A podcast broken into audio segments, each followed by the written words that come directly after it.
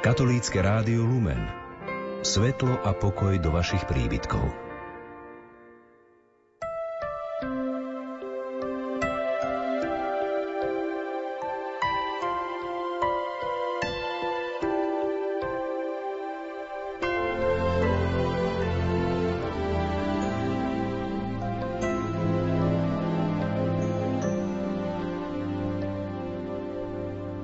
Požehnaný silvestrovský večer, milí poslucháči. Začína sa relácia, čo sme prežili v roku dvetisíc osemnásť. Monsignor William Judák v knihe Jezuliatko prichádza píše na tridsiateho prvého decembra. Prosím ťa o požehnaný rok, o zdravie a chránený život, o dobrý čas a dni naplnenými hodinami. Prosím ťa o otvorené oči, ktoré ťa vidia vo všetkých veciach, pri každej činnosti, o oči, ktoré jasne vidia dary, ktoré mi dávaš. Prosím ťa o otvorené uši, ktoré mi dávajú možnosť počuť aj tiché a nevyslovené prosby mojich blížnych. Milí poslucháči, v nasledujúcich minútach si pripomenieme dôležité okamihy, čo sme v našom vysielaní prežili v roku dvetisíc osemnásť, uplynulých tristošesťdesiatpäť dní. Požehnané chvíle posledného dňa roka dvetisíc osemnásť vám prajú majster zvuku Marek Rímovci, hudobná redaktorka Diana Rauchová a moderátor Pavol Jurčaga.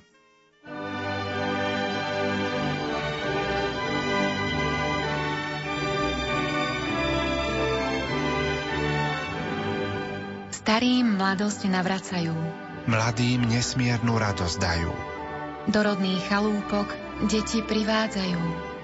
Nepriatelia k sebe vľúdne slovo majú. Na prehrmené roky ľudia spomínajú. Tu najkrajšiu pieseň pery zaspievajú. To najcenejšie zo srdc ľudia rozdávajú. Takú čarovnú moc len Vianoce majú. Do života ľudí spásu prinášajú. Začiatkom februára sme do rozhlasovej kaplnky svätého Michala Archaniela dostali relikviu blahoslaveného Titusa Zemana. Pribudla k relikvii blahoslavenej sestry Zdenky Schelingovej a svätého Jána Pavla druhého. Takto sme o tom hovorili v našom vysielaní. Počas tohto roku sme dostali ešte ďalšiu relikviu, ale o tom si povieme neskôr. Svätú omšu v rozhlasovej kaplnke celebroval hovorca Salesiánov Don Rastislav Hamráček. Ten rozhlasovému spoločenstvu odozdal relikviu blahoslaveného Dona Titusa Zemana. S radosťou venujeme relikviu prvého stupňa exosibus z kosti, aby bola vystavená k verejnej úcte a aby sa zamestnanci i návštevníci Rádia Lumen a osobitne mladí mohli modlitbou k blahoslavenému Titusovi Zemanovi posvedzovať vo svojom každodennom kresťanskom živote a vyprosovať si milosti na jeho príhovor. Položíme ju teraz tu na týmto relikviám, ktoré tu už máte. Táto vaša kaponka Titus a Zdenka sú veľmi blízky. Ich životné príbehy sa priam prepájajú. No a svätý Ján Pavol druhý je veľký svätý náš pápež. Privítajte medzi sebou blahoslaveného Titusa a nech jeho orodovanie pomáha vám, vašim rodinám, vašej práci, ľuďom, ktorí sa budú prichádzať, poslucháčom, návštevníkom a potom najmä mladým. Relikviu venovali Salesiáni ako dar aj s vďačnosťou za štedrú spoluprácu Rádia Lumen pri medializácii slávnosti blahorečenia Dona Titusa Zemana v roku dvetisíc sedemnásť. Riaditeľ Rádia Lumen Juraj Spuchľák. Pán Boh zaplať, Don Rastislav. Pre nás je to aj začiatok prípravy a zhodou okolností radosne práve aj s relikviami a svedectvom blahoslaveného Titusa Zemana, aby sme spoločne sa usilovali o ohlasovanie evanjelia, tak aby sme druhým pomáhali objaviť ich poslanie. Blahoslavený Titus Zeman, oroduj za nás. V marci sme prežívali jedenáste rozhlasové duchovné cvičenia. Tie viedol monsignor Peter Brodek, generálny vikár Nitrianskej diecézy. Spolu s nami sa modlil aj pobožnosť krížovej cesty. Bola to duchovná príprava na tohtoročnú Veľkú noc. Životné skúšky, cesta rastu. To je téma našej duchovnej prípravy na Veľkú noc. Exercitátor monsignor Peter Brodek. Potrebujeme sa zastaviť, stíšiť. Kto má túžbu s úžitkom prežiť čas duchovných cvičení, verím, že sám Boh mu vloží do duše potrebnú milosť. V štvrtok pred Kvetnou nedeľou vám večer ponúkneme pobožnosť krížovej cesty. V piatok budeme vysielať klasický večerný program. A v sobotu bude zmena. Vysielame už popoludní od pätnástej hodiny. Nitriansky biskup Monsignor William Judák. Prelo odporúčam všetkým poslucháčom, aby si našli čas na tieto obohacujúce chvíle pred našimi najväčšími kresťanskými sviatkami. Rozhlasové duchovné cvičenia s rádiom Lumen. V mene Otca i Syna i Ducha Svätého. Amen. Božský vykupiteľ, ešte trvá cesta, ktorú si pred dvetisíc rokmi začal s krížom na pleciach. Z vrcholu Kalvárie ideš ďalej dejinami ľudských činov. Dnes sa my, kresťania, tretieho tisícročia chceme pozrieť na tajomstvo utrpenia i vykúpenia v tvojom tajomnom mystickom tele cirkvi. Tajomstvo kríža prináša veľkú schopnosť empatie a odpustenia a je znamením splynutia s Bohom. Na kríži sme ochotní niesť ťarchu ľudského zla, ktorého sme všetci obeťou i spolupáchatelia. Je to onen finálny prejav solidarity s ľudstvom. Sami to však vôbec nie sme schopní dokázať, len keď sa hlboko stotožníme s tvojou obetou a s ukrižovaným ľudstvom. Potom to ty konáš v nás, skrze nás, s nami a pre nás. Potom sa stávame tvojim novým stvorením a celkom novým druhom ľudskej bytosti. Ukrižovaný Ježišu, zmiluj sa nad nami. Aj nad dušami vočistci.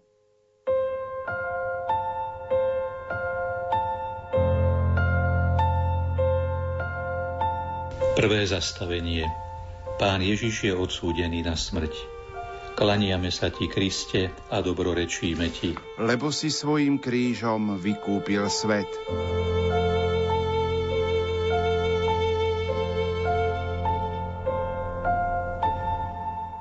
Svetskí vladári, nábožensky predstavení i ľud, ktorý uzrel svetlo spásy, svedčil a vie svedčiť proti Kristovi. Tajomstvo neprávosti pôsobí. Údy Kristovho tela to skúsujú už dvetisíc ročia. Ako mňa prenasledovali, budú prenasledovať aj vás. Len nech nik z vás netrpí ako vrah, alebo zlodej, alebo zločinec, alebo sliedič. Kto však trpí ako kresťan, nech sa nehanbí.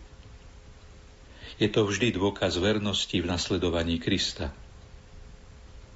Neodmysliteľne patrí k životu kresťana. Ľudský súd ho nemôže zničiť, ale môže očistiť a upevniť jeho vernosť Kristovi. Odsúdený Kriste, nie vždy sme pripravení znášať ľudský súd a pozerať naň ako na zisk. Nie vždy sme pripravení rásť v podobnosti s tebou. Posilňuj nás, prosíme, na ceste vernosti. Ukrižovaný Ježišu, zmiluj sa nad nami. Aj nad dušami vočistci. Nuža v decembri počas štvrtého adventného víkendu sme prežívali desiatu predvianočnú rozhlasovú duchovnú obnovu. Toto bola duchovná príprava pred najkrajšími sviatkami roka, pred Vianocami. Viedol ju monsignor Jozef Jarab zo Spišskej kapituly. Takto sme sa spoločne modlili aj v rozhlasovej kaplnke pri eucharistickej adorácii. Sviatostný Ježišu, ďakujem ti za to, že mi pomáhaš pri odpovedi na otázku a pri naplňaní pravdy, Pane, ku komu by sme išli. Ty máš slova večného života. Aj my všetci ti chceme v túto chvíľu poďakovať za to, ako sme to pred chvíľou spievali, že ty poznáš naše padanie a my ti ďakujeme za to, že nám dávaš silu a dávaš milosť tomu, aby sme znova aj povstali. Buď s nami vždy a so všetkými ľuďmi pri našich pádoch. A nedaj zlému, aby zvíťazil nad nami, nad pravdou a dobrom vo svete, v našich rodinách, v spoločnosti, v cirkvi. Ale daj nám vždy aj veľkú milosť vstať k novému životu, možno tak po malých krokoch, v každom jednom našom slove, prepáč, nehnevaj sa, odpusť, ktoré povieme svojim blízkym, ale aj vo sviatosti zmierenia, kde nám dávaš veľkosť svojej lásky v odpustení. Ďakujem ti, Ježišu, ďakujem za to, že mi dávaš odpoveď na otázky môjho života. Ďakujem ti za tvojho ducha, ktorý mi toto všetko sprostredkuje. Ďakujem ti za skúsenosť tvojej osobnej prítomnosti, na ktorej mi i teraz dávaš účasť.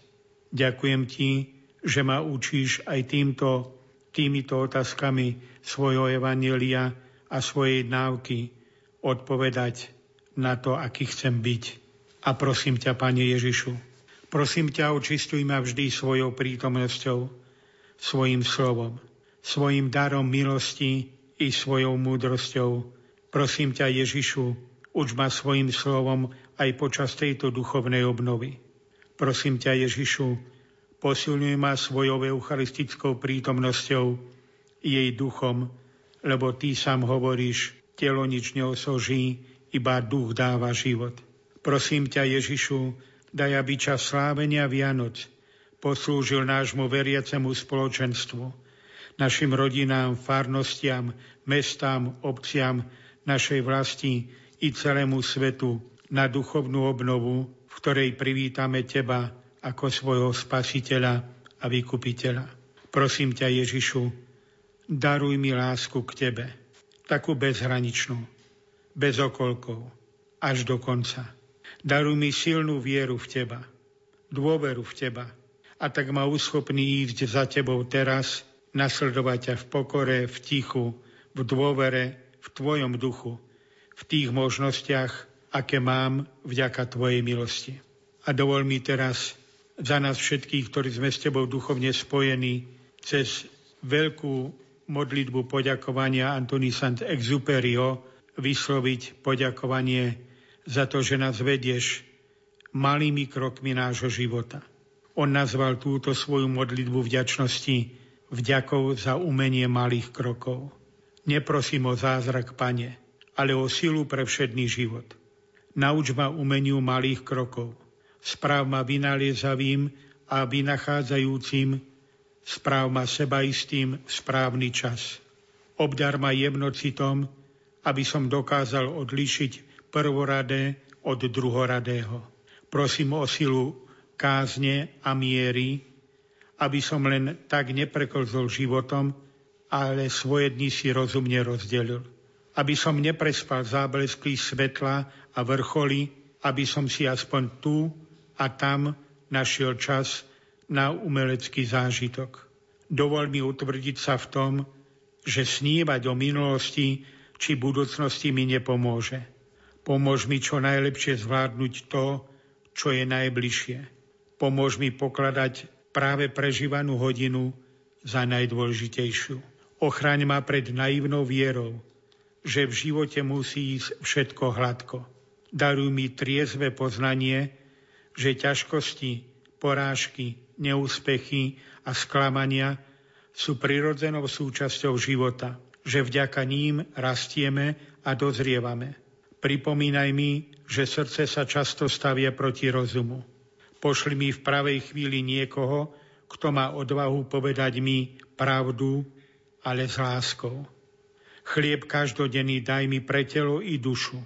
Prejav tvojej lásky, priateľské echo a aspoň tu a tam náznak, že budem užitočný. Dnes posledný raz prosím o kvapku živej vody. Nech zaplaví, čo nosí z ciest, po ktorých chodil. Do ochrany vkladá všetkých, ktorých k tvojim bránam viedol, ukazoval na otvorené nebo. Dnes posledný raz prosím o kvapku živej vody. Nech zaplaví, čo nosí ciest, po ktorých chodil, v spomienkach dáva všetkých, s výdychom slova nemé, vezmi ma, je odpustené.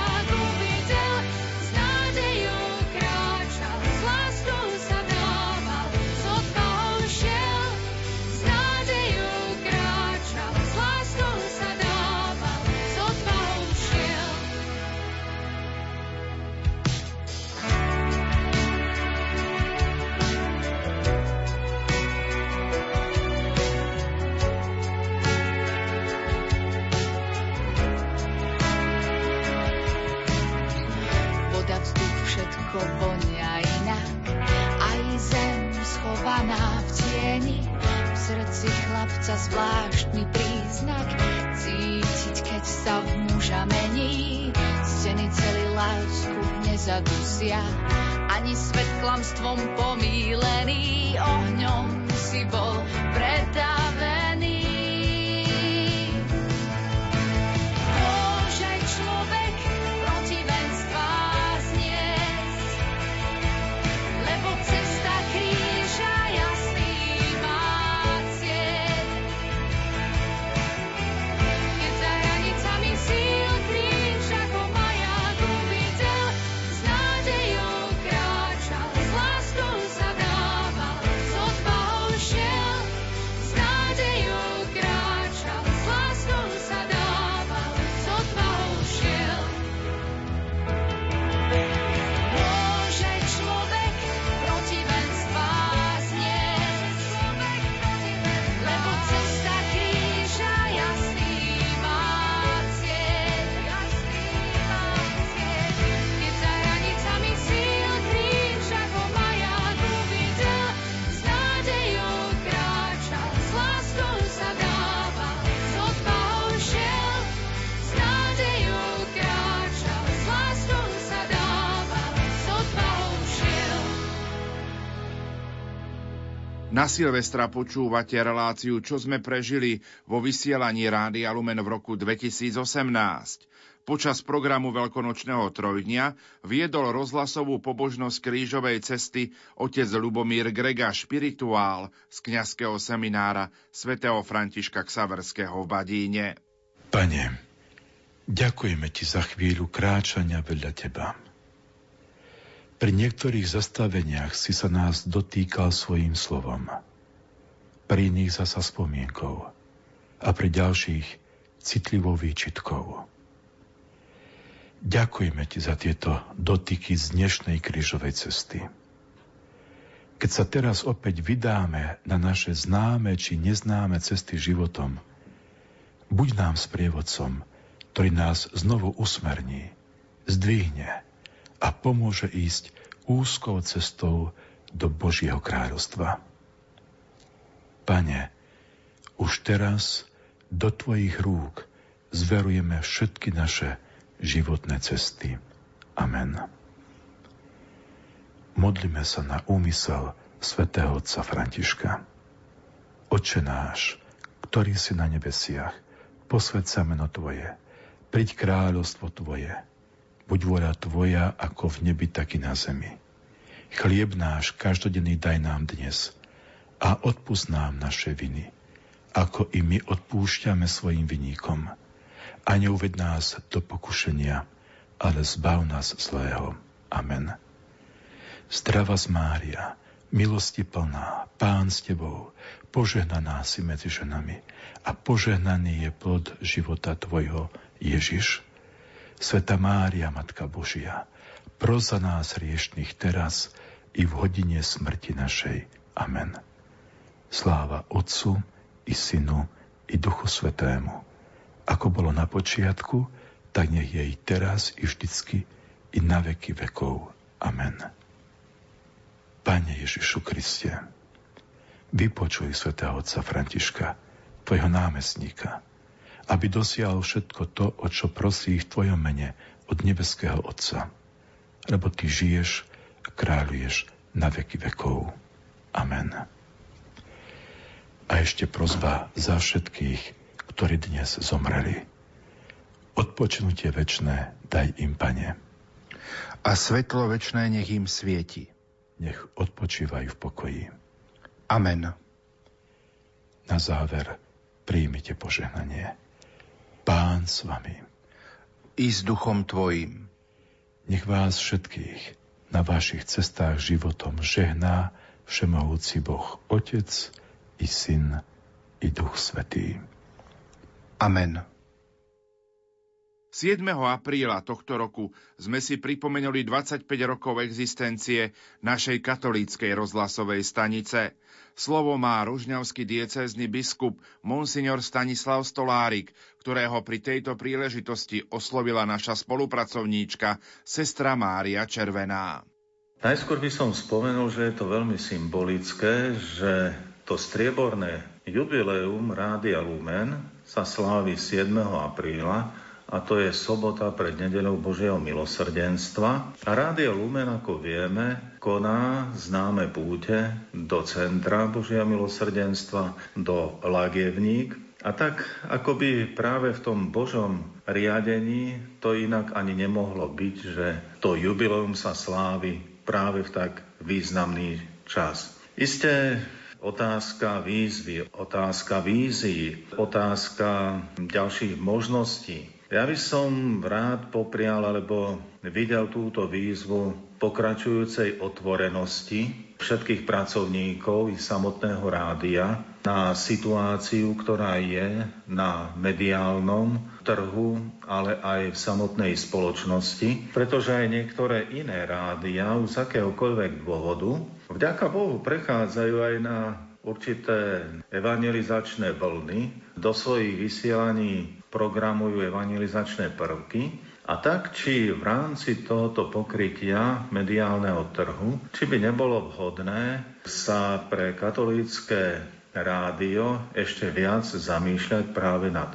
formačnými príspevkami, ktoré by napomáhali nielen už informovať, ale ešte viac prehlbovať potrebu duchovného života, pretože veľakrát sa život aj našej spoločnosti javí podľa toho známeho biblického výroku, ako by ľavá ruka nevedela byť rozoznaná od pravej, a to bez tohoto neustáleho zostúpovania na hĺbku života našej viery, bez tohoto nepôjde. A tak by som chcel naozaj jednu z týchto ciest načrtnúť ako cestu otvorenosti, ktorá spočíva práve v tej požiadavke nového času, ktorú vidím práve v prehlbovaní duchovnosti. Otec biskup, aké je vaše prianie pre jubilujúce rádio?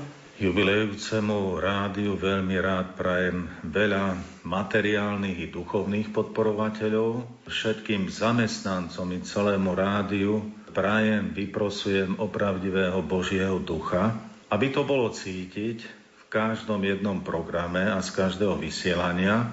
A vtedy, ak sa toto naplní, vtedy bude Rádio Lumen opravdivo predĺženou Božou rukou a vtedy i naďalej bude plniť svoje nádherné poslanie a povolanie v tomto svete. Náš signál sa prvýkrát objavil v éteri siedmeho apríla tisícdeväťstodeväťdesiattri.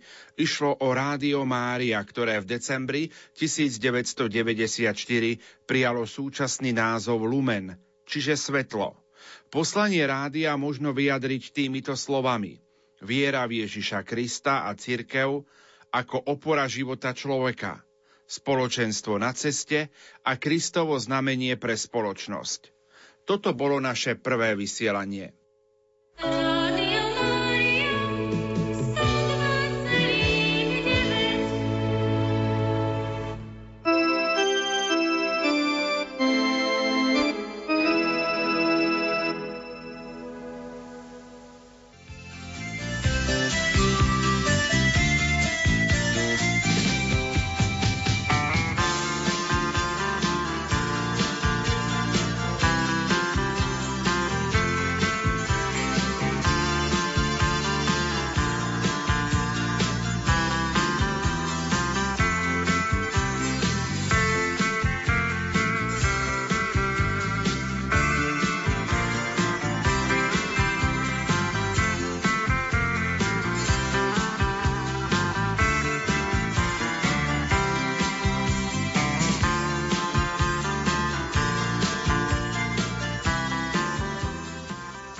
Drahí priatelia, na tejto frekvencii, ktorú ste práve zachytili, bolo až doteraz ticho.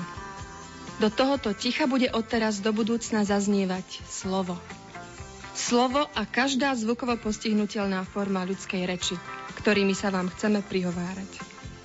Rádio Mária, jeho redaktori, technici, spolupracovníci a priazníci vás srdečne pozývajú naladiť si nielen vaše prijímače na našu frekvenciu stodva celá deväť megahertz, ale predovšetkým naladiť sa na príjem slov a myšlienok, ktoré vám chceme komunikovať. Rádio Mária, rádio kresťanskej inšpirácie je tu pre vás. ak sa ťa dotýka úzkosť a stres. Ak cítiš únavu, včera aj dnes. Vyhľadaj vétery, pokoj a tíš. S rádiom Lumen sa nestratíš. Jeden zo zakladateľov rádia už zosnulý biskup Monsignor Rudolf Baláž v roku dvetisícjedenásť, krátko pred svojou smrťou, spomína na začiatky katolíckej rozhlasovej stanice. Prišlo to ako blesk z jasného neba. Hoci mal som také chute ešte vtedy, keď som nemal tieto možnosti, lebo nebol som biskupom, vždy som uvažoval tak, že je to veľká strata pre našich veriacich, keď nemajú kresťanské rádio, katolícke rádio, kde by mohli byť v celku informovaní. No potom som stretol tu dvoch takých oddaných Bystričanov, mladých chlapcov. Jeden je z nich u nás teraz vrátnikom, Peter Varinský, s Ferkom Makovníkom, oni boli kamaráti, technici. A raz sme stratili o tom reč, že či by to nešlo urobiť takéto rádio. Oni sa dali zapáliť touto myšlienkou a dôležité je to, že asi po troch rokoch, čo som tu bol biskupom a rozmýšľal som o tom, len nevedel som ako, tak to dozrelo, týchto dvoch som naplno do toho zapojil. Oni sa do toho dali, pretože rozumeli tomu, dokonca robili aj v štátnom rádiu, tak poznali aj techniku, aj technológiu. Skrátka, mali potrebné znalosti preto, aby si mohli urobiť poriadnu prípravu.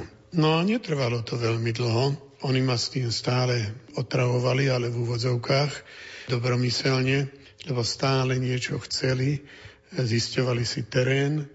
No a potom po troch rokoch, ako som tu bol, tak na Zelený štvrtok oni urobili takú skúšobnú jazdu, teda skúšobné hlásenie, natočili program pri našich bohoslužbách so všetkými kňazmi diecézy a teda s biskupom, ako to na Zelený štvrtok býva.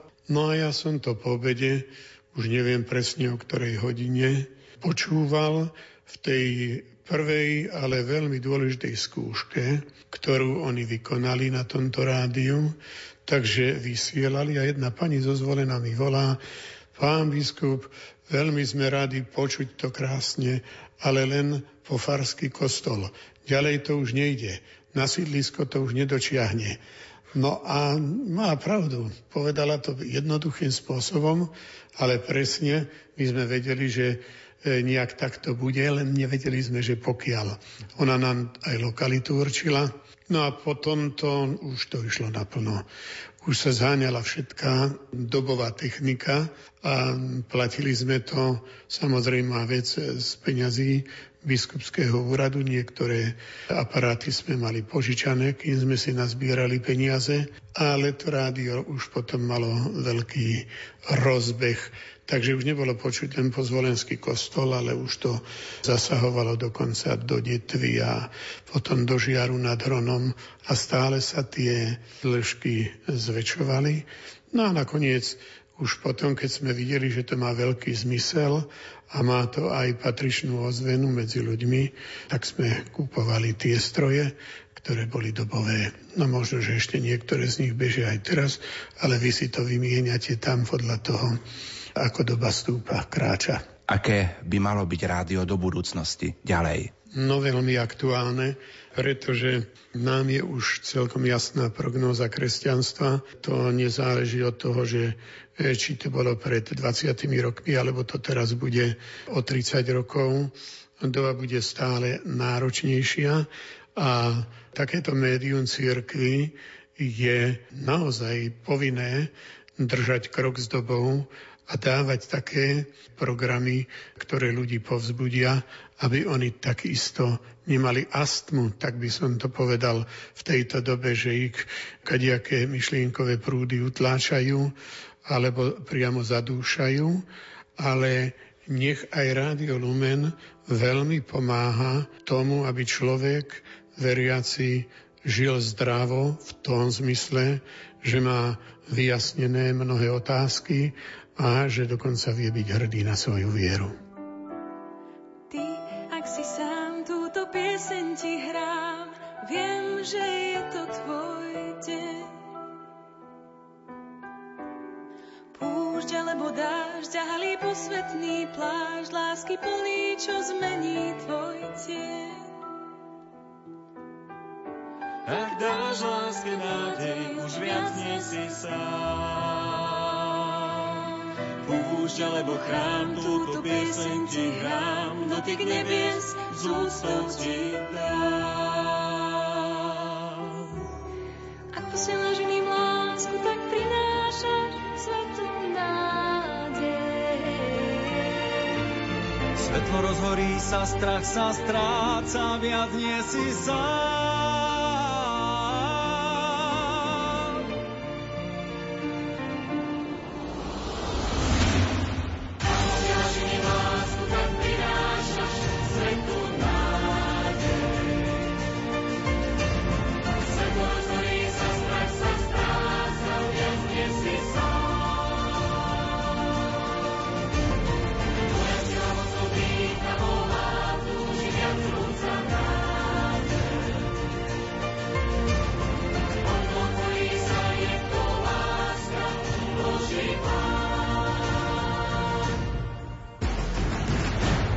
Pokoj vierou dýcha, odlieta a dúfa, objíma neznámy údel. Pýcha alebo láska, smútok či jas, požehná dobrom svojich krídel. Ak dáš láske nádej, už viac nie si sám. Púšť alebo chrám, túto pieseň ti hrám, dotyk nebies z úctou ti dám. Ak posielaš iným lásku, tak prinášaš svetu nádej. Svetlo rozhorí sa, strach sa stráca, viac nie si sám. Tvoja sila mocou dýcha, volá, túži viac vnúca hráce. Okno tvorí sa, je to láska Boží plán.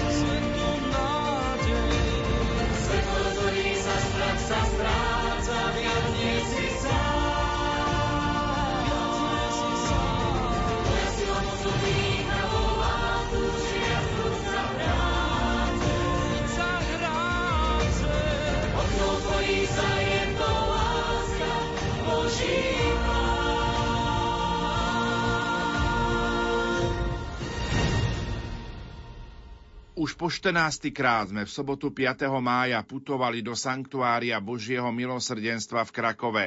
Spolu s nami putoval aj košický pomocný biskup Monsignor Marek Forgáč. Reholné sestry z Kongregácie sestier Matky Božieho milosrdenstva nám odovzdali aj relikviu svätej sestry Faustíny Kowalskej, ktorá putovala do našej rozhlasovej kaplnky. Je to apoštolka Božieho milosrdenstva. Teraz si pripomeňme záver homílie otca biskupa Forgáča a odovzdanie samotnej relikvie do našej rozhlasovej kaplnky. A tak máme ľudí, ktorí na jednej strane prezentujú obranu manželstva ako zväzku muža a ženy, ale na druhej strane majú nízky, báž skorumpovaný morálny kredit. Máme ľudí, ktorí chcú bojovať za ochranu života od počatia, ale zároveň možno u nich vnímať nenávisť až agresivitu k určitým skupinám. Máme ľudí, ktorí chcú eliminovať korupciu, ale zároveň otvorene prezentujú svoj ateizmus a negatívne postoje ku kresťanom a ich zásadám. Máme ľudí, ktorí hlasne kritizujú nespravodlivosť, ale chýba im citlivosť či súcit voči nepriateľom, keď sú v ťažkej situácii. Ako sa v takej spoločnosti zorientovať? Na mnohé otázky ani v tejto chvíli nevieme dať odpoveď. Len by sme sa spolu so strážnikom z dnešného prvého čítania pýtali, čo mám robiť, aby som bol spasený. Alebo by sme radi spolu s apoštolom Tomášom zvolali, ako to on spontánne vyriekol pri poslednej večeri, Pane, akože môžeme poznať cestu? Ježiš mu však jasne odpovedal, ja som cesta, pravda a život. Áno, v tej spleti rôznych ciest niet inej pravej cesty, niet inej pravdy, niet iného života. A svätý Augustín zasa hovorí, neexistuje iná skutočná sloboda, ako je sloboda tých, ktorí sa pridržajú Božieho zákona. Po takej slobode túžime. A dodajme, že si prajeme slobodu tých, ktorí sa pridržajú celého Božieho zákona, nielen niektorých jeho častí. A preto si potrebujeme zachovať pevnú vieru. Pevná viera v Krista je predpokladom Božieho milosrdenstva a tá nás udrží. Walter Čišek, jezuita poľského pôvodu, ktorý dlhé roky pretrpel vo väzniciach a gulagoch pre svoju vieru, takto vraví. Nie ja som si udržal vieru, ale viera udržala mňa. Viera nás udrží. Isté, je dôležitá materiálna prosperita národa, je dôležitá integrácia do štruktúr moderného sveta. Ale toto všetko v hraničných situáciách života stráca svoju silu. Viera nás udrží, ako jednotlivcov, aj ako národ. Vrátime sa domov, povzbudený, duchovne obohatený a snáď viac vnútorne slobodný. Pôjdeme cez Tatry a prídeme na hranicu našej vlasti. Verím, že si tam nebudeme musieť povedať, tu končí sloboda. Ako to poznamenal reportér na návšteve reholnej sestry. Sme predsa veľkonočný ľud. Máme dar slobody. A nielen tej vonkajšej, ale predovšetkým tej vnútornej. Ako apoštol Pavol, ten, ktorý si spieval vo väzení, hovorí v liste Galatianom, túto slobodu nám vydobil Kristus. Stojte teda pevne a nedávajte sa znova zapriahnuť do jarma otroctva. Sme pútnici a naša vlast je v nebi. A kým sme tu, chceme s opravdivou slobodou spievať veľkonočný chválospev. Nech ho nič neprehluší, nech ho nič neumlčí.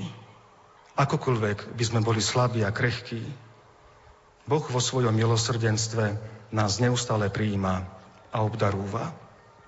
Poprajme si teda odvahy byť čitateľným svedectvom o Božom milosrdenstve na tomto svete.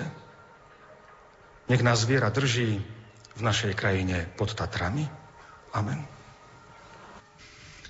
Modlíme sa, milosrdný Bože, daj, aby sme osviežení telom a krvou Tvojho Syna s dôverou čerpali z prameňov milosrdenstva a čoraz viac boli milosrdnejší voči našim bratom a sestrám skrze Krista nášho Pána. W imieniu Zgromadzenia Sióstr Matki Bożej Miłosierdzia z wielką radością przekazuję relikwie pierwszego stopnia świętej siostry Faustyny do Bańskiej Bystrzycy, do siedziby Radia Lumen, o kaplicy świętego Michała Archanioła na Słowacji. Mene Kongregácie sestier Matky Božieho milosrdenstva s veľkou radosťou odostávam do vašich rúk relikviu prvého stupňa svätej sestry Faustíny pre Banskobystrickú diecézu do rozhlasovej kaplnky Rádia Lumen.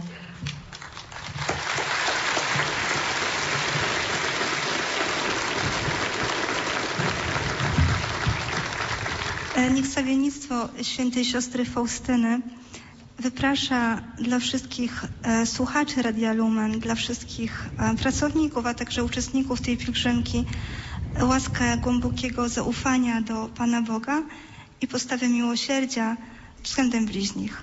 Nech svätá sestra Faustína vyprosuje každému z vás, zvlášť poslucháčom Rádia Lumen, aj vám, ktorí pracujete v tomto rádiu, veľkú dôveru voči Bohu a postoj milosrdenstva k blížnym.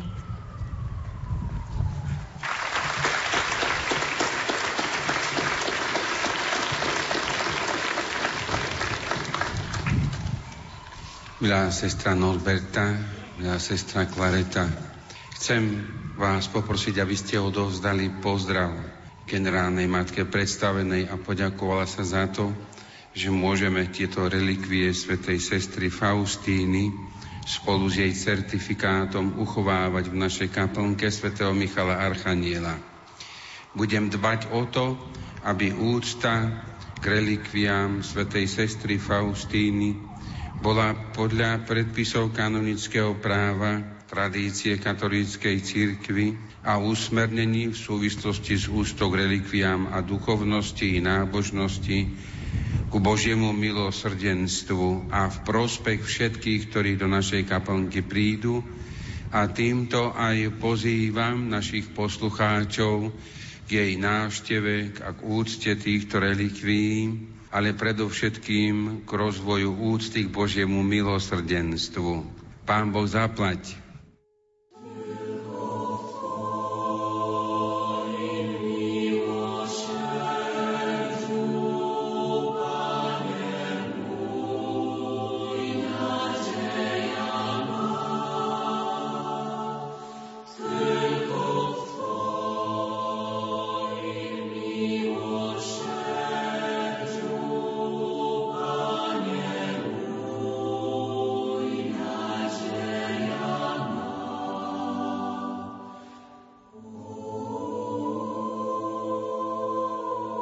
Chcę głosić Twą wielkość, Boże mój Królu,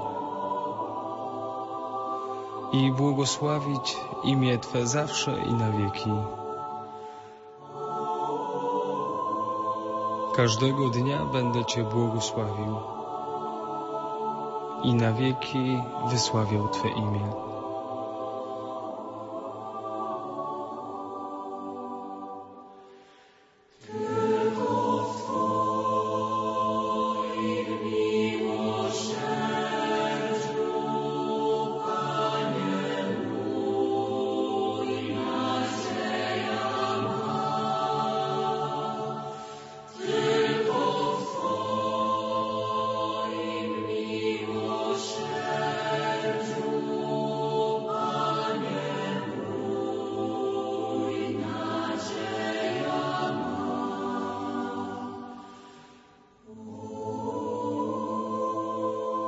Pan jest łagodny i miłosierny, nieskory do gniewu i bardzo łaskawy.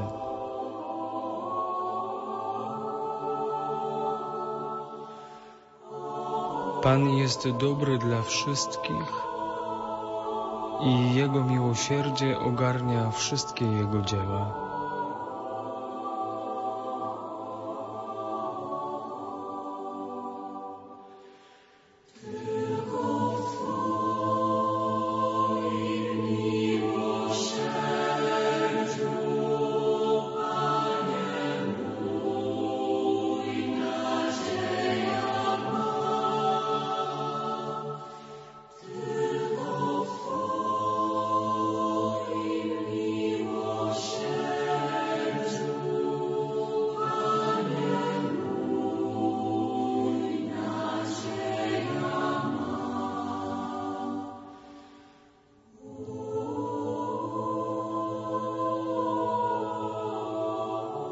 Niechaj Cię wielbią, Panie, wszystkie dzieła Twoje i święci Twoi niech Cię błogosławią. Niech mówią o chwale Twojego Królestwa i niech głoszą Twoją potęgę.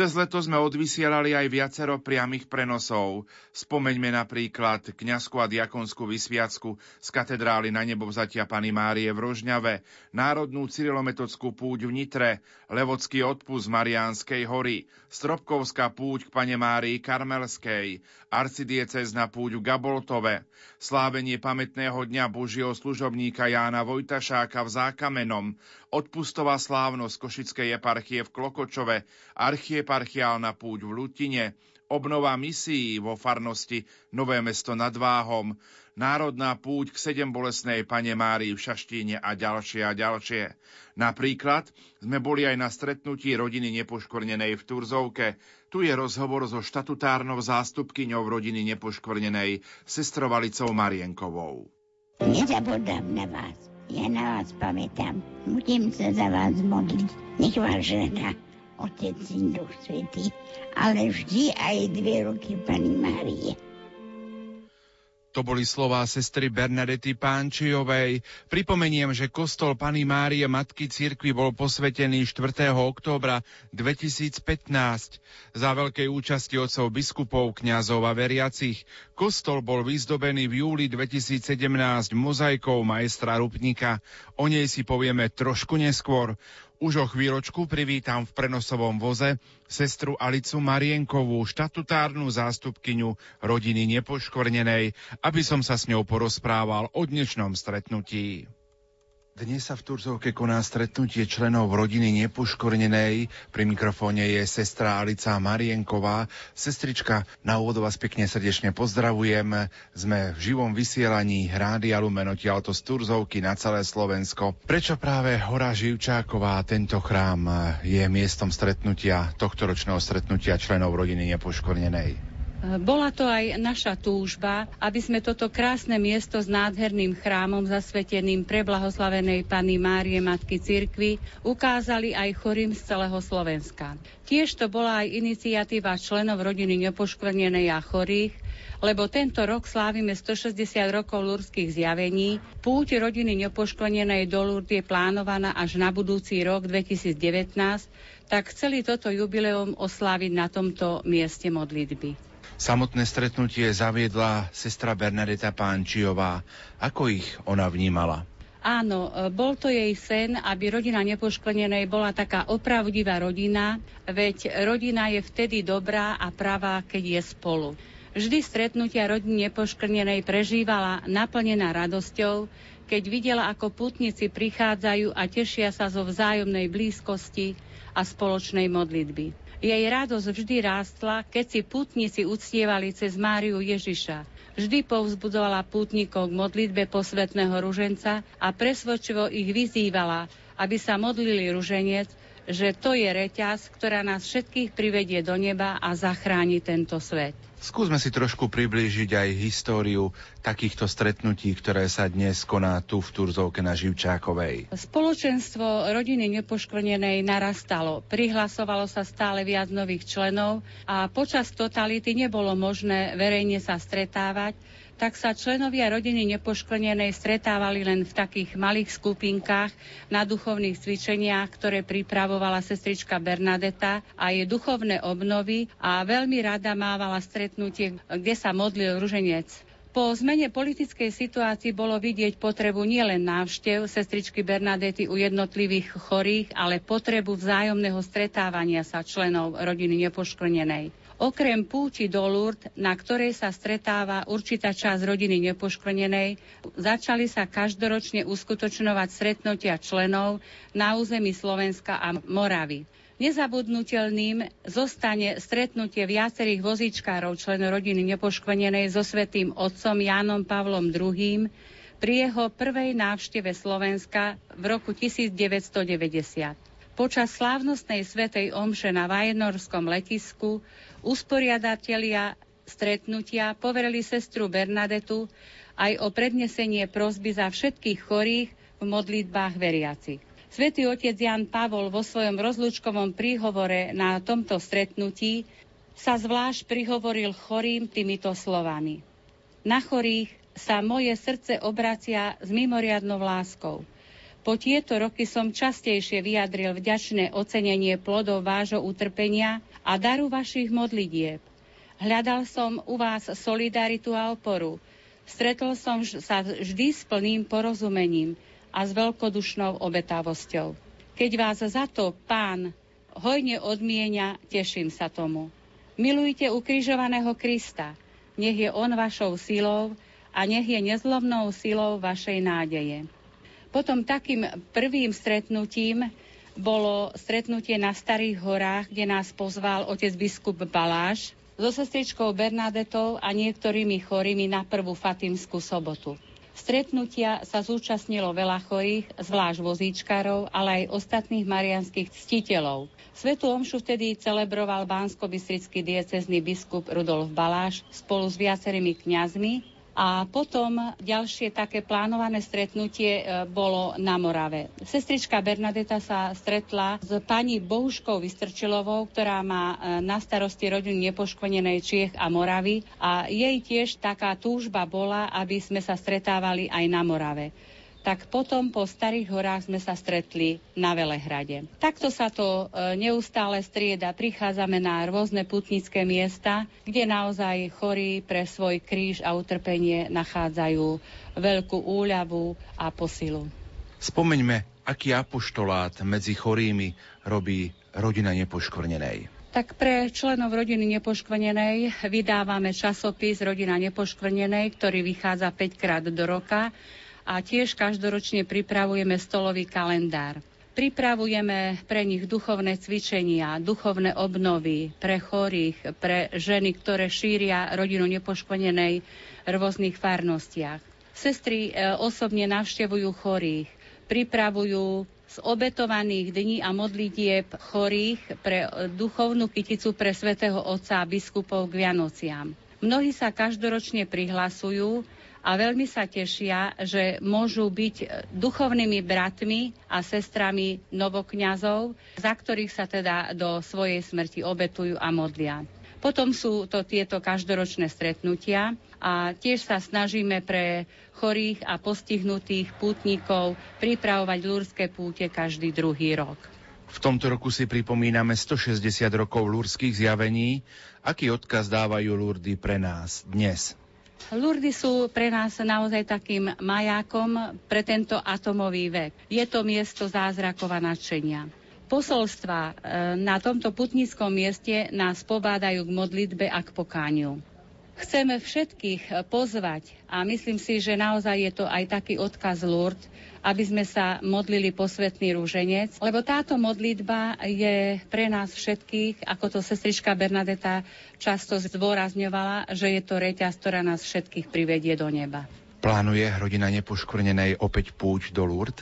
Pri odchode z Lourdes, keď odchádzame z púte, tak spolu so sestričkou Pavlou, našou generálnou predstavenou našej kongregácie, ideme za direktorom na úrady v nemocnici Aquel Notre Dame a zabezpečujeme e, možno niekedy dva aj tri termíny našej budúcej púte. Potom posielame písomnú žiadosť z rodiny Nepoškvrnenej a keď nám potvrdia termín, tak potom zabezpečujeme rôzne ostatné záležitosti pre prípravu púte, prepravu cez zahraničie, prenájom vozňov a zabezpečenie tiež ubytovania v hoteloch pre ostatných pútnikov. Na budúci rok máme naplánovanú púť v máji od dvadsiateho tretieho do tridsiateho prvého mája. Sestra Alica, aký by bol váš odkaz pre tých, ktorí nás počúvajú prostredníctvom priameho prenosu Rádia Lumen? Srdečne všetkých poslucháčov a členov rodiny Nepoškvrnenej, osobitne chorých, opustených, chudobných, pozdravujeme z Turzovky z hory Živčák. Veľmi sme vďační Rádiu Lumen, že je pre nás všetkých už takým našim tradičným putovným rádiom, nielen na lurdských pútiach, ale aj na našich stretnutiach. Tešíme sa z toho, že pán riaditeľ otec Juraj Spuchľák aj so svojím tímom majú a vždy preukazujú otvorené srdce, aby ste sa aj vy mohli s nami duchovne spájať v priamych prenosoch z našich stretnutí.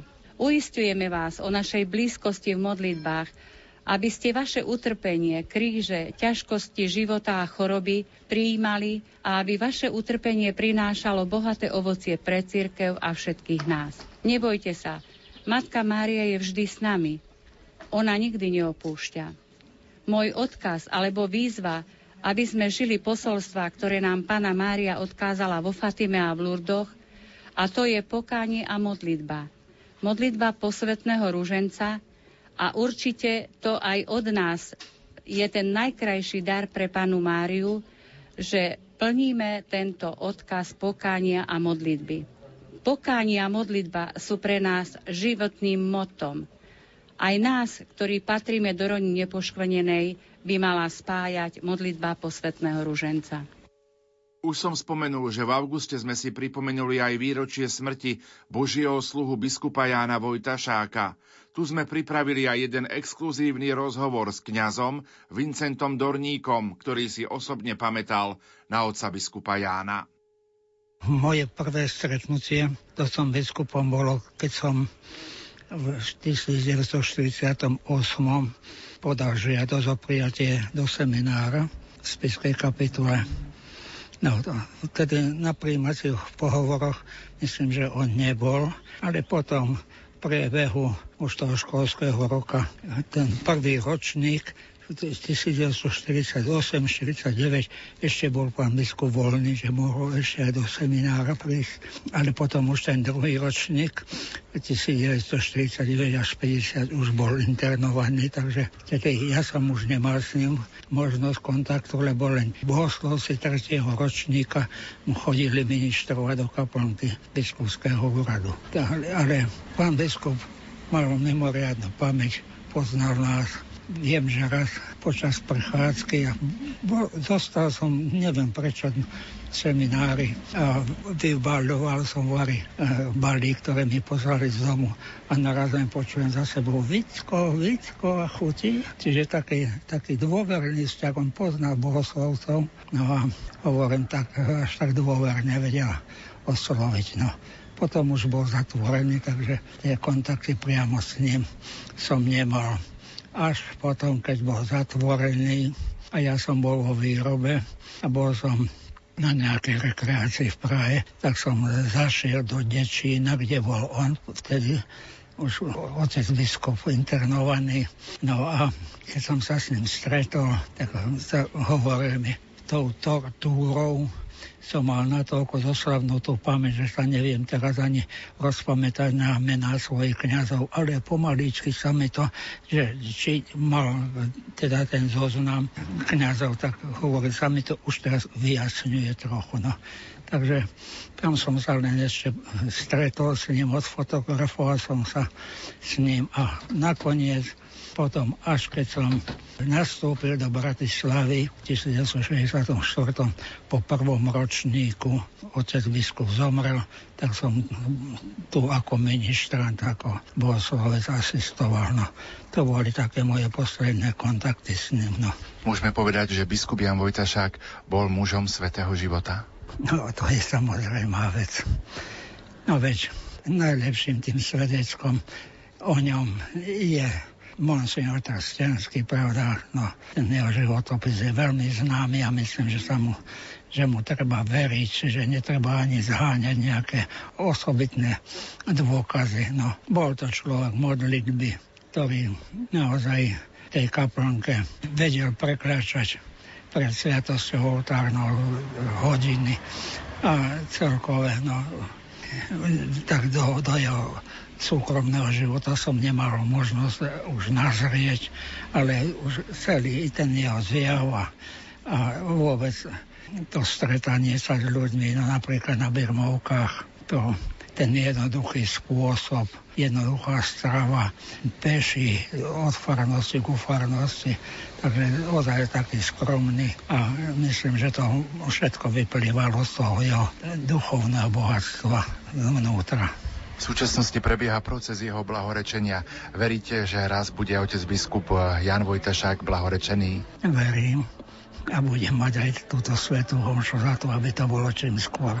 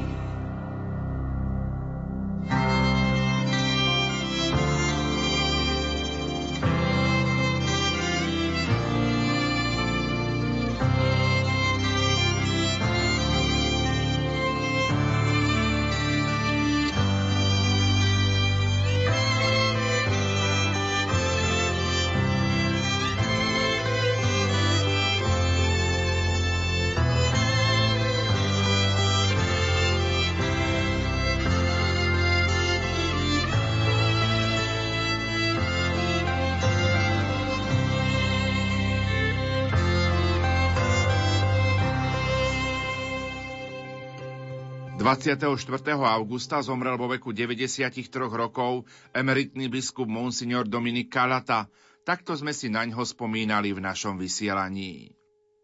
Otec biskup, deviateho septembra tisícdeväťstopäťdesiatpäť ste boli tajne vysvetení za biskupa. Ako tridsaťročný vašim svetiteľom bol terajší kardinál Jan Chryzostom Korec. Ako si spomínate na túto udalosť, čo to pre vás znamenalo a z dnešného pohľadu, aký to má dosah? V súvislosti s týmto šesťdesiatym výročím mám také niektoré poznámky teda ku dôležitým udalostiam v mojom živote. Je to jedno ako druhé teda prekvapenie. Predovšetkým prvé prekvapenie je teda, že som vôbec bol navrhnutý na svetenie na biskupa. Vec sa ťahala, ja som sa bránil, ako sa hovorí ľudové, zubami nechtami. Navrhoval som iných spolubratov. A odpoveď prišla teda, že tí už majú svoje úlohy, takže by som to len ja zobral a že aj Vatikán s tým súhlasí. A tak nakoniec som podľahol teda a nechal sa svetiť. Prišiel som do Bratislavy. V Bratislave ma priviedli ku biskupovi Korcovi, tedy bol len biskup, nebol kardinál ešte.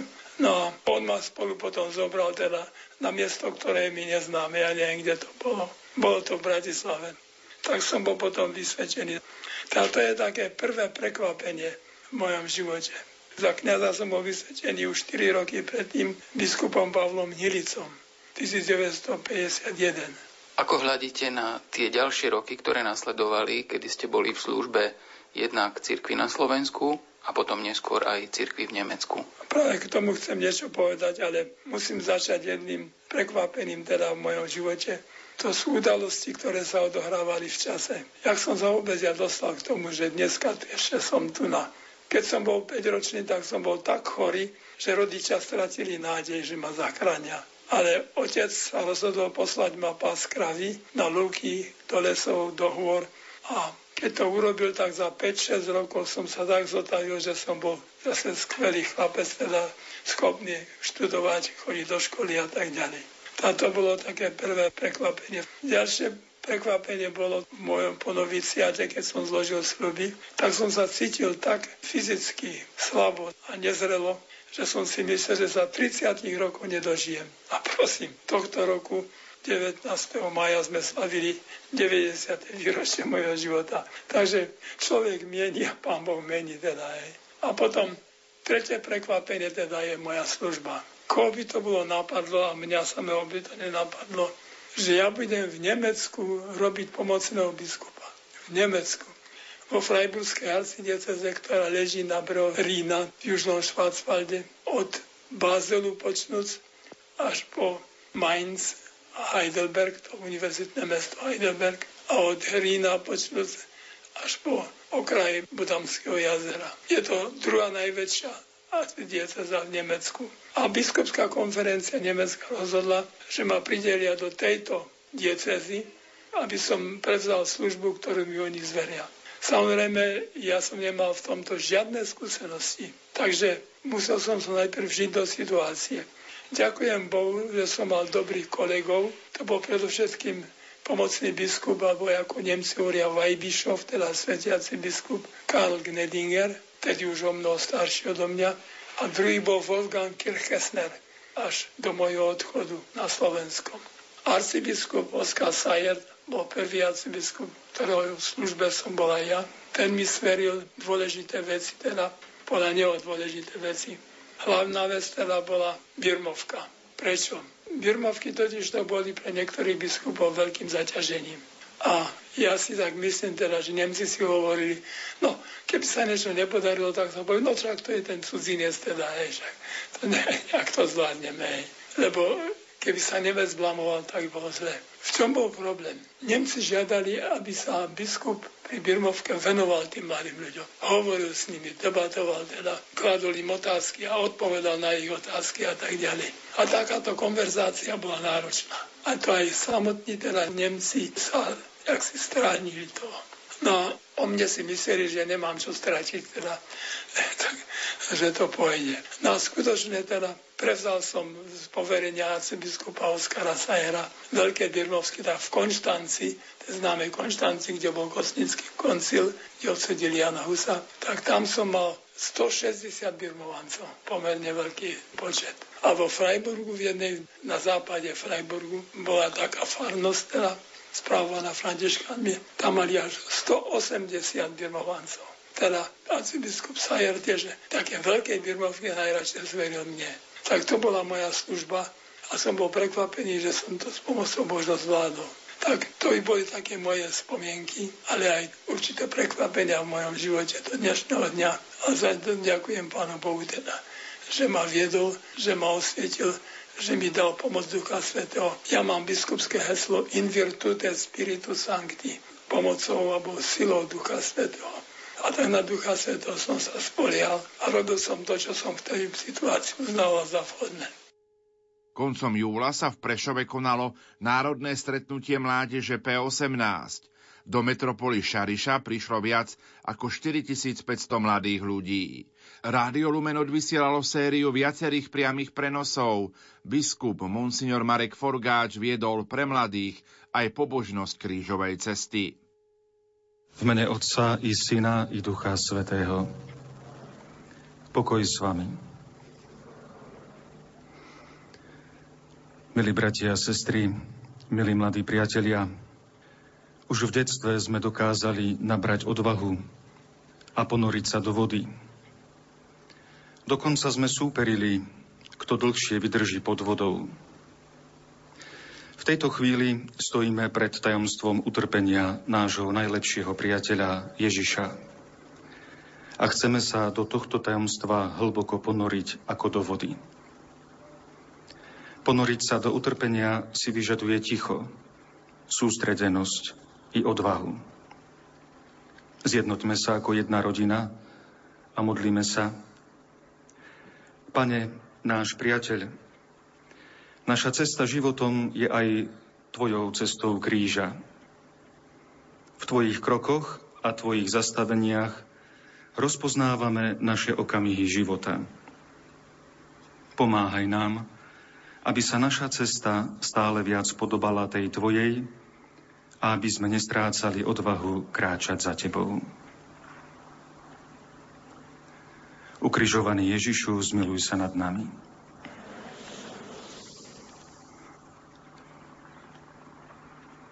Zastavenie prvé. Ježiš je odsúdený.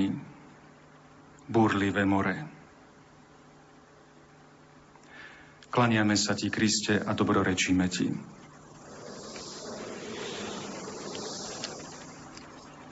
V knihe proroka Jonáša počúvame.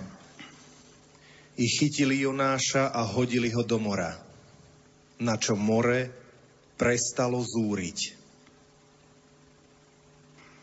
Ježišovi protivníci sú ako zúrivé more. Nepriateľstvo voči nevinnému Ježišovi v tejto chvíli vrcholí. Ježiš je odsúdený, hodený do zúrivého mora ako prorok Jonáš.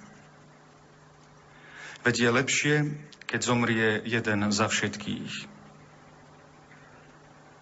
Ježiš videl paralelu medzi sebou a prorokom Jonášom, keď tvrdohlavému pokoleniu vravel, že nedostane iné znamenie, iba znamenie proroka Jonáša.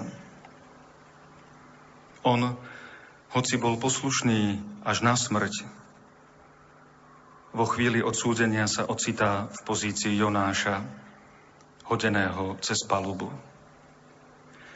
Pane, náš najlepší priateľ, dobre poznáme tento pocit. Byť topiaci sa v zúrivom mori. Chceli by sme žiť Tvoj ideál v konkrétnom živote, v priateľstvách, v láske, v čestnosti, poctivosti. Často ale príde irónia, pokušenie, odsúdenie. Hodia nás cez palubu, odsúdia nás. Pomôž nám, aby sme sa nebáli. Veď aj búrlivé more má svoj breh, kde nás čaká Tvoja záchranná ruka.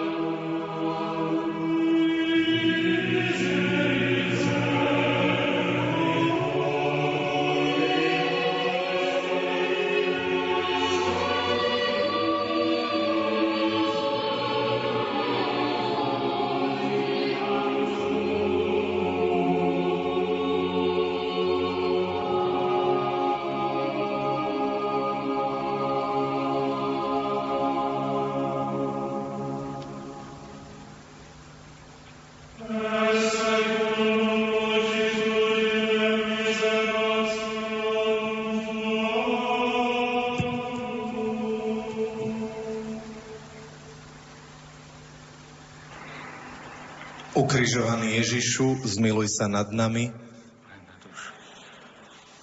Predtým, ako vám udelím požehnanie, dovolte, aby som vám daroval ešte jedno krátke povzbudenie.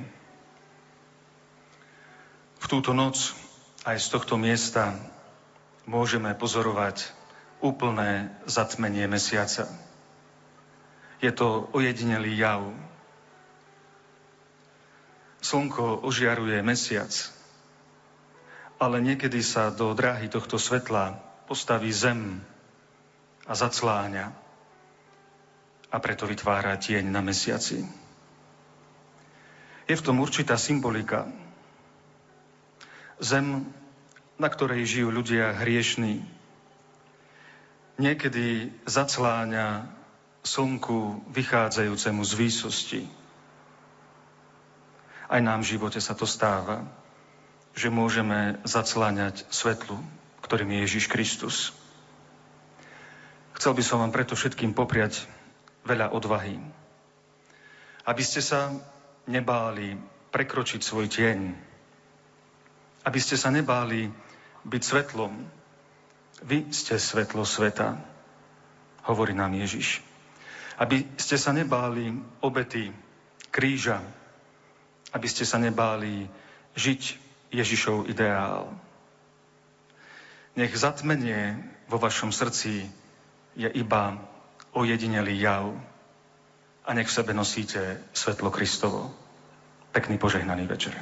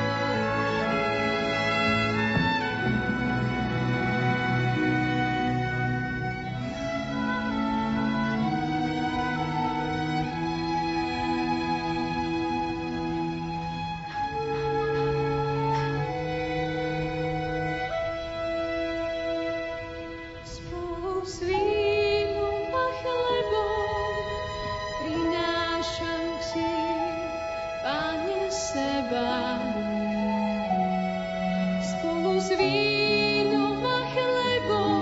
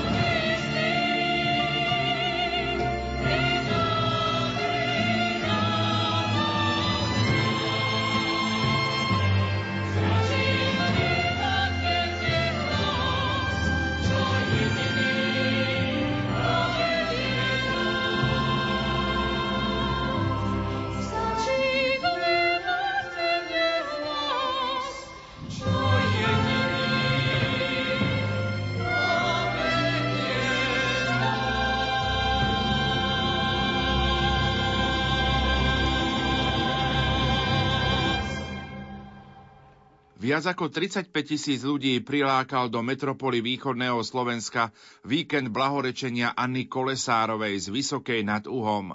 V mene pápeža Františka vyhlásil Annu Kolesárovú za blahoslavenú kardinál Giovanni Angelo Becciu. Bola to jeho prvá slávnosť, na ktorej sa zúčastnil, pretože práve v tento deň prvého septembra prebral úrad prefekta Kongregácie pre kauzy svätých. Vaša eminencia, Košická arcidiecéza pokorne žiada svätého otca Františka, aby zapísal do zoznamu blahoslavených ctihodnú Božiu služobnicu Annu Kolesárovu. Životopisný profil ctihodnej Božej služobnice Anny Kolesárovej. Anna Kolesárová sa narodila štrnásteho júla tisícdeväťstodvadsaťosem vo Vysokej nad Úhom. Bola pokrstená vo farskom kostole svätého Jána Krstiteľa v Pavlovciach nad Úhom. Dňa štrnásteho mája tisícdeväťstotridsaťosem prijala sviatosť birmovania, krátko predtým pristúpila k prvému svätému príjmaniu. Keď mala trinásť rokov, zomrela jej mama. Po jej smrti žila jednoducho a skromne so svojím otcom a starším bratom. Prevzala na seba povinnosti v domácnosti, ktoré si svedomito plnila. Anna pravidelne chodievala do kostola na bohoslužby a pobožnosti, pristupovala k sviatostiam. Rada sa modlievala svätý ruženec. Druhá svetová vojna podstatne zasiahla do života tohto dievčaťa. V stredu dvadsiateho druhého novembra tisícdeväťstoštyridsaťštyri večer prechádzali cez ich dedinu vojská Červenej armády. Pri prehliadke domov vošiel opitý sovietsky vojak do pivnice pod kuchyňou, kde sa skrývala šestnásťročná Anna so svojou rodinou a ostatnými ľuďmi. Otec požiadal dcéru, aby pre vojaka pripravila niečo na jedenie, no ten začal mladé dievča obťažovať a naliehať, aby sa mu oddala. Ona však napriek hrozbám, že ju zastrelí, odmietla a volila si radšej smrť. Vytrhla sa mu z rúk a utekala naspäť do pivnice. Nahnevaný vojak sa ponáhľal za ňou, namieril zbraň a zakričal, aby sa rozlúčila s otcom.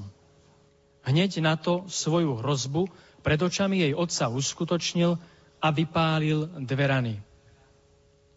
Anna zomrela pri zvolávaní svätých mien Ježiša, Márie a Jozefa.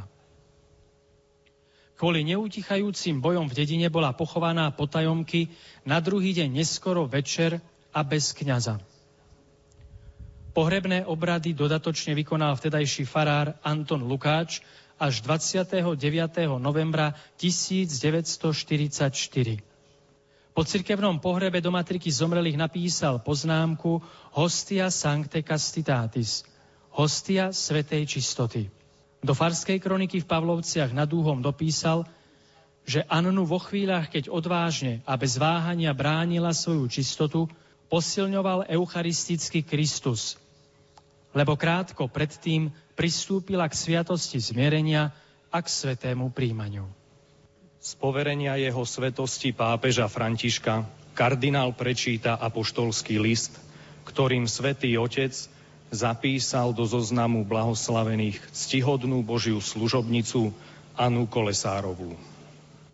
Nos vota fratris nostri Bernardi Bober, archiepiscopi metropolite Cassoviensis, nec non plurimorum aliorum fratrum in episcopatum, multorumque Christi fidelium esplentes, de congregationes de causis santorum consulto, autoritate nostra apostolica, facultatem facimus, ut venerabilis serva Dei, Anna Kolesarova, virgo et martir, que propter Christi amorem, usque ad sanguinis effusionem suam mulieris dignitatem, firmiter defendit, beate in nomine impostum appelletur, atque dievicesima mensis novembris, quod annis in locis et modis iure statutis celebrari possit.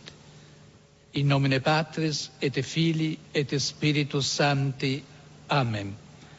datum Rome apud Santum Petrum dievicesimo secondo mensis Augusti anno Domini bis millesimo duodicesimo pontificatus nostri sesto Franciscus. Na základe našej apoštolskej právomoci a po porade s Kongregáciou pre kauzy svätých sme rozhodli splniť prianie nášho brata Bernarda Bobera, košického arcibiskupa metropolitu, ako aj viacerých ďalších bratov v biskupskej službe a mnohých veriacich. Nech sa teda ctihodná Božia služobnica Anna Kolesárová, panna a mučeníčka, ktorá z lásky ku Kristovi statočne bránila svoju ženskú dôstojnosť až po vyliatie svojej krvi, nazýva odteraz blahoslavenou.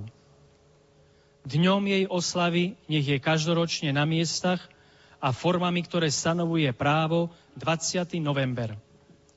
V mene Otca i Syna i Ducha Svätého. Amen.